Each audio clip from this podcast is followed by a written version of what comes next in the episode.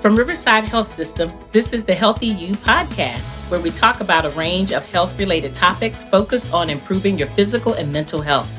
We chat with our providers, team members, patients, and caregivers to learn more about how to maintain a healthy lifestyle and improve overall physical and mental health. So let's dive in to learn more about becoming a healthier you.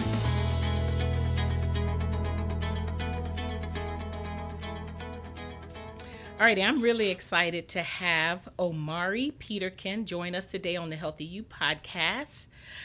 Mr. Peterkin works at Riverside Behavioral Health Center and is a nurse practitioner. Mm-hmm. Mr. Peterkin, tell us a little bit about how you ended up uh, in your current career as a nurse practitioner and more specifically um, supporting the behavioral health patient population. Sure. So, um, I've been a nurse for ooh, coming up on eight years. Has been have been a nurse practitioner now for this is going on year three.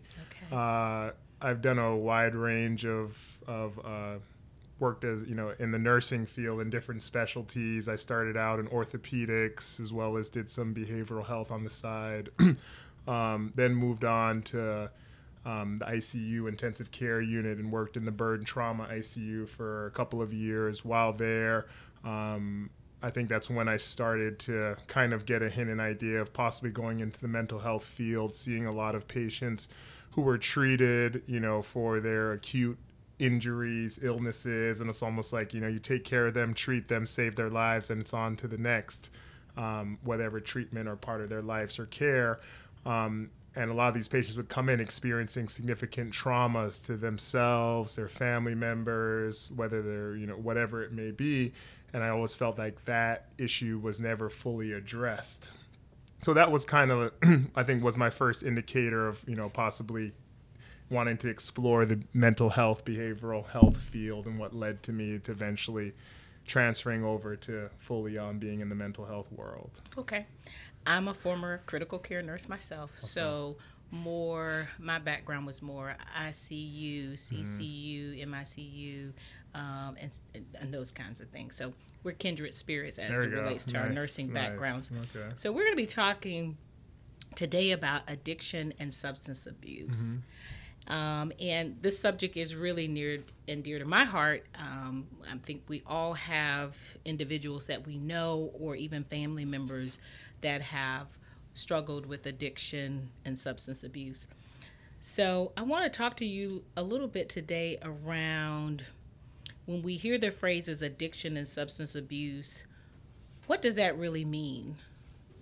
So, addiction and substance abuse, um, those two words are fairly are used, you know, very frequently in the world today, especially in the behavioral health field, and they can kind of be intermixed among each other. Addiction is almost seen, you know, in my eyes, almost seen as like a a relapsing type of disorder. It is, you know, and a lot of people, you know, see it. They don't, you know, see it as, you know, people want to see. You know, a lot of people see, you know, uh, a, uh, you know, a a diagnosis, right, you know, whether right. it be like heart failure, head injury, trauma, whatever it may be. Addiction is its own type of diagnosis and you know form of uh, in its own way, right. um, and it's almost like a relapsing um, disorder where people who you know maybe trying to seek out, you know, whether it be a certain substance. It doesn't necessarily have to be a substance. People can right. be addicted to numerous things. You food. can be addicted to your food, right. to your phone. Right. So it's a constant. Um, it's almost like a relapsing disorder of using, you know, whether it be a certain substance, um, addicted to you like you said, certain food, whatever it may be, behavior that's right. repetitive and right. repetitive and repetitive, and that can be difficult to stop, address, and even treat sometimes. Right. Would you expand a little bit more? You know, I hear um, chemical reactions mm-hmm. and, and things like that. So, can you talk a little bit about that as it relates to addiction? Sure. Uh, um, and know, even substance abuse. Yeah. So, substance abuse, addiction, um, you know, people may address it as you know whether they may be some form of you know type of chemical imbalance. Um, the way we see it as is you know when we're treating you know patients or people who may be suffering from addictions or certain level of substance abuse is you know they may be you know seeking you know specifically in substance abuse they may be seeking alternative gains from using a substance repetitively. So whether it be you know any type of drug, illicit drug, substance, or even you know substances that are over the counter medications, and using it you know repetitively or for um, incentive or ulterior motives as opposed to what that medication may normally be used for. Right. When we see that at an intense level or a level that becomes out of control, Right. that's when we have concerns for addiction, substance abuse, and you know may consider that person for some level of treatment that may be necessary. Okay, Mm-hmm. that that's great information. What about it being uh, hereditary, Mm-hmm. or you know, some people being concerned that they have strong family history of this? Um, and can you talk a little bit about that? Mm-hmm. Yeah. So there are um, lots of studies and evidence that shows um, lots of risk factors that are evident out there, you know, in the world, and based on studies that um, if direct family members or there's a history in the family of, say, uh, you know, a person's parent or you know their uh, father, mother may be abusing a certain substance, you know, primarily one known as alcohol, alcohol Right. abuse Right. um, that can be you know there's lots of studies that show that you know it runs in the family with genetics there is a chance of you know if a, a child or even an adult whatever it may be is around that type of lifestyle influenced by that or seeing that or you know there is significant family history. There is a percentage chance of that offspring that child that family member potentially you know displaying some of those symptoms or having similar abuse you know risk factors Right. Are you seeing an increase in substance abuse and addiction um, currently? definitely yes Okay. there's been you know lots of increases i think for sure it's become more prominent obviously with covid you know the coronavirus pandemic people being in their homes isolated obviously along with the numerous amounts of mental health disorders that have been almost brought to light. People are seeing people who are depressed. And i think it's a mixture of you know the mental health disorders as well as the substance abuse disorders you know people you know resorting to substances alcohol drugs marijuana whatever it may be. Excuse me. Mm, mm-hmm. There was definitely an increase Have some water. um, thank you. Definitely an increase um, with the you know coronavirus pandemic that we saw in regards to you know substances being used and you know a necessary you know necessity for more treatment. Right.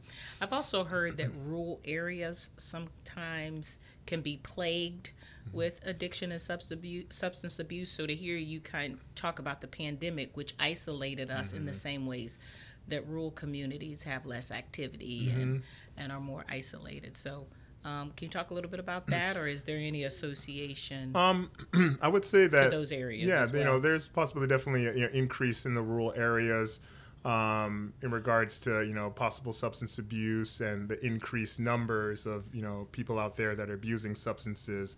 Um, you know, obviously we see uh, a large population of you know homeless people as well. We see um, you know a mixture of people who are experimenting with different substances. You know, different substances are being introduced to the you know, population. Um, uh, a big thing this past summer with us that we saw was a spike in um, substances that are being laced. You know, like marijuana being laced, and we have adolescents, adults, a mixture of you know populations that are coming in and you know they may be you know chronic users of a certain substance for example marijuana and they go to use a substance that you know whether it's beknownst or unbeknownst to them that's laced and they have their first psychotic episode Right. and that can be very scary very intimidating not only to the person who's using the substance but also their family members their loved ones and those surrounding them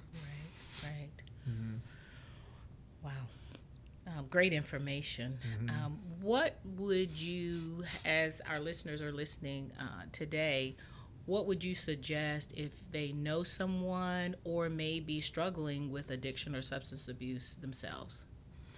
Um, so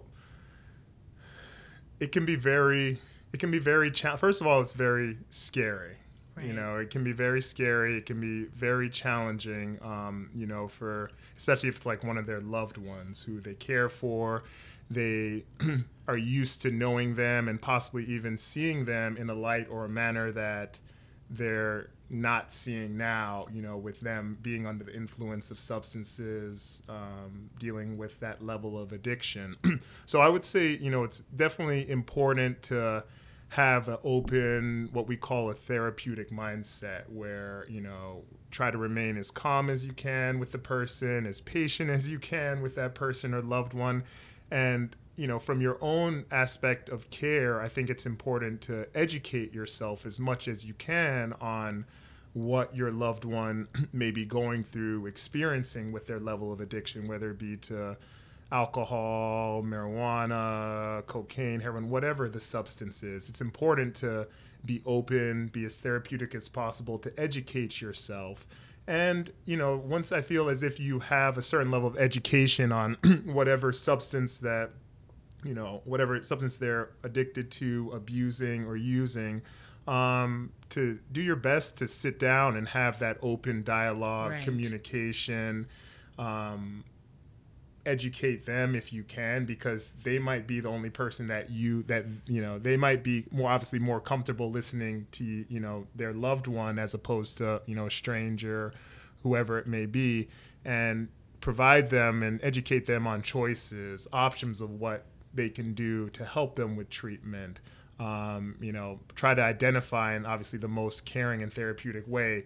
How have you noticed that you know these substances are possibly impacting your life? Are you seeing these major changes? And you know they may be unaware as you know what's going on, how it's affecting them, which usually can be the case with you know addiction and substance abuse. If they're struggling um, navigating that themselves. Mm-hmm are there resources within Riverside Behavioral Health Hospital mm-hmm. that can help support them from an outpatient perspective or even an inpatient treatment aspect? Yes. So we have pretty much all levels of care um, for the most part. Um, from an inpatient standpoint, um, for those patients who may be suffering from, you know, severe or significant substance abuse, alcohol, marijuana, cocaine, heroin, whatever it may be, um, we do provide inpatient detox program where they may stay there for you know a certain amount of days. They're provided you know a safe you know care environment where they're being checked on, you know, for their safety. We provide groups where they do a mixture of group therapy, individual therapy, um, they may be able to meet also with a substance abuse counselor and therapist who specialize in substance abuse treatment.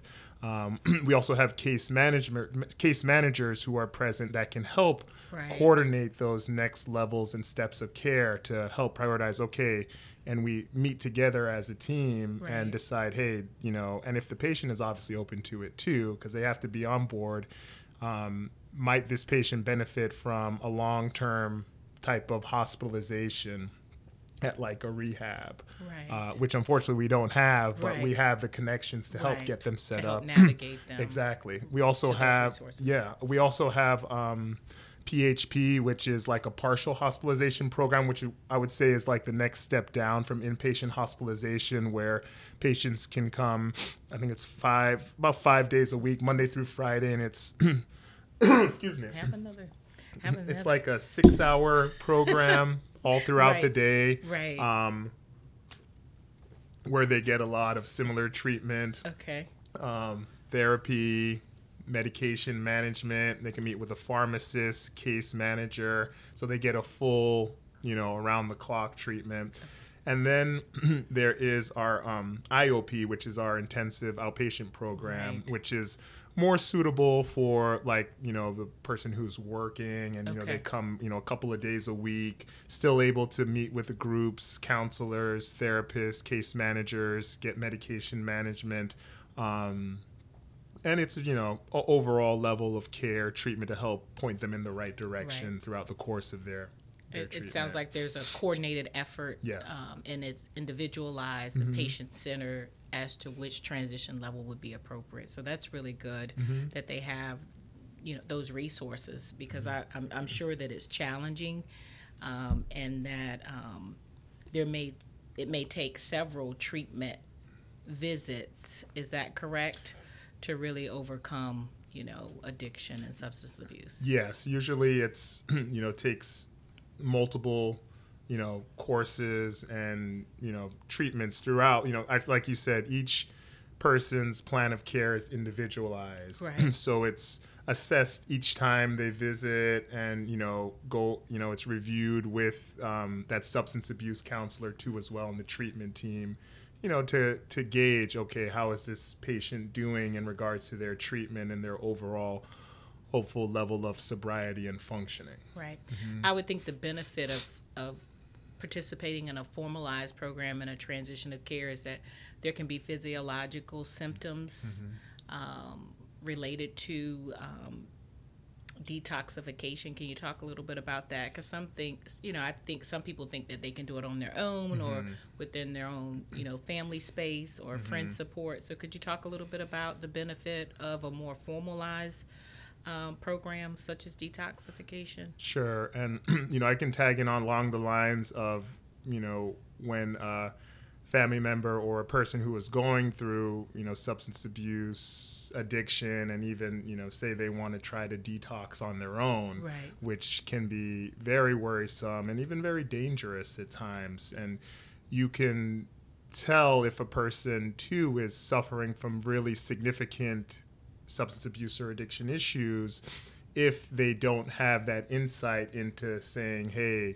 you know i actually need that type of treatment Right. or do or don't think that they can do it on their own Right. as opposed to you know coming in and getting treatment from licensed professionals Mm-hmm. so um apologize That was good. that was that you you answered my I got the question. question. You answered my question. Okay, okay. Great, great information. Okay. And then also a little. I would like for you to talk a little bit about the stigma Hmm.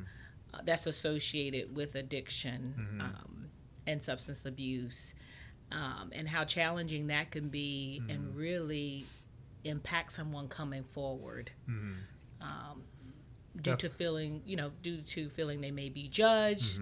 Mm-hmm. Um, and so I know that there are some hotlines and some other ways that they can access Mm-hmm. information um, while while while um, keeping their an- anonymity. right Yeah. So there are numerous hotlines, you know, that are available, you know, for people who are, you know, dealing with addiction, substance abuse um, issues that you can keep your, you know, anonymous and so Right. forth. Right. Um, I feel that you know stigma in general has always been around. It will always be around. Um, you know, just based on society in general and how people look at things, how they assess things, and are judgmental on different topics. Um, I feel that we're starting to make a dent into stigma. I think specifically, like I like to bring up the coronavirus pandemic Right. and all of these, you know, mental health outcries and outbreaks, and people around the world are trying, you know, are starting to have that understanding that hey, mental health is real. Right. You know, people deal with it on a daily basis, and it's okay to not be okay you know it's, it's it is okay and it's important to reach out you know for that level of help um you know we do our best over i believe at, at riverside behavioral to help address and you know atta- i would say i don't like to say the word attack but help to decrease stigma Right. because it's there specifically in that substance abuse profile type of patient Right. a lot of people and i can you know tell you you know the different things that people say you know in general you'll hear those negative you know derogatory words. Oh you know they're just a crackhead. They're just you know an alcoholic that hurts you know themselves or hurts others. Um, they just want to do this say that so they can go out and you know get high get their substance and get high. And those are common you know words and that that all builds into stigma right there because it sets them aside and it makes the person who may be going through those hard times and resorting to substances feel even more alienated. Right. So it's important, you know, as providers, as people educating the public on people who are going through substance abuse are human too. Everyone has their own Yes. issues in, Absolutely. in every type of way. People may cope differently. And a lot of people who are, you know, experiencing substance abuse, that sometimes is their way of coping with hiding whatever it is they're going through, underlying trauma, underlying abuse, um, underlying stressors at work, whatever it may be. It's about teaching them, educating them, and all that combined together, I think, is going to help to overall potentially decrease that level of stigma, but most importantly, continue to provide that high level of care that's necessary for people out there who are suffering, and most importantly, those who are suffering in silence. Right. That is so important. Don't judge because you never know what someone has been through um, and why they're in that situation. I just want to thank you and I applaud your commitment um, to support um, our community and the patients that we serve as we continue. I feel like we're in the battlefield and we're combating uh, addiction and substance abuse. Um, so thank you very much. So if we have someone listening who may be struggling with addiction or substance abuse or knows someone who's struggling with that, what would you say to them as we close out the, this podcast? I would say that I think it's if you are, you know, have a loved one out there, or if you yourself are suffering. Um, first of all, I would like to say it's it's okay, and you're not going to hear this a lot from a lot of people, but it's okay. First of all, to feel the way that you are feeling. Um, and at the same time, it's also extremely important to take those next steps, you know, to figure out what you can do to get help, to reach out. Help is readily available. Um, you know, definitely here at Riverside Behavioral, I know there's a lot of services that we can provide um, to people, and we provide them on a daily basis. Um, so I would say reach out, you know, Yes, to the help good. that is Yes. that is readily available for you, Yes. and to not feel any sense of shame about it. It actually shows and displays a sense of power more so than shame for you to be able to look yourself in the mirror or to be able to speak to your loved one to show your loved one that you do love and care for them by getting them that essential help that they may need. All right. Thank you. Mm-hmm. The information has been invaluable. Um, and I know we will reach many. Um, and um, um, thank you again. Awesome. Thank you for having All me. Thank you for listening to this episode of Healthy You. We're so glad you were able to join us today and learn more about this topic. If you would like to explore more, go to riversideonline.com.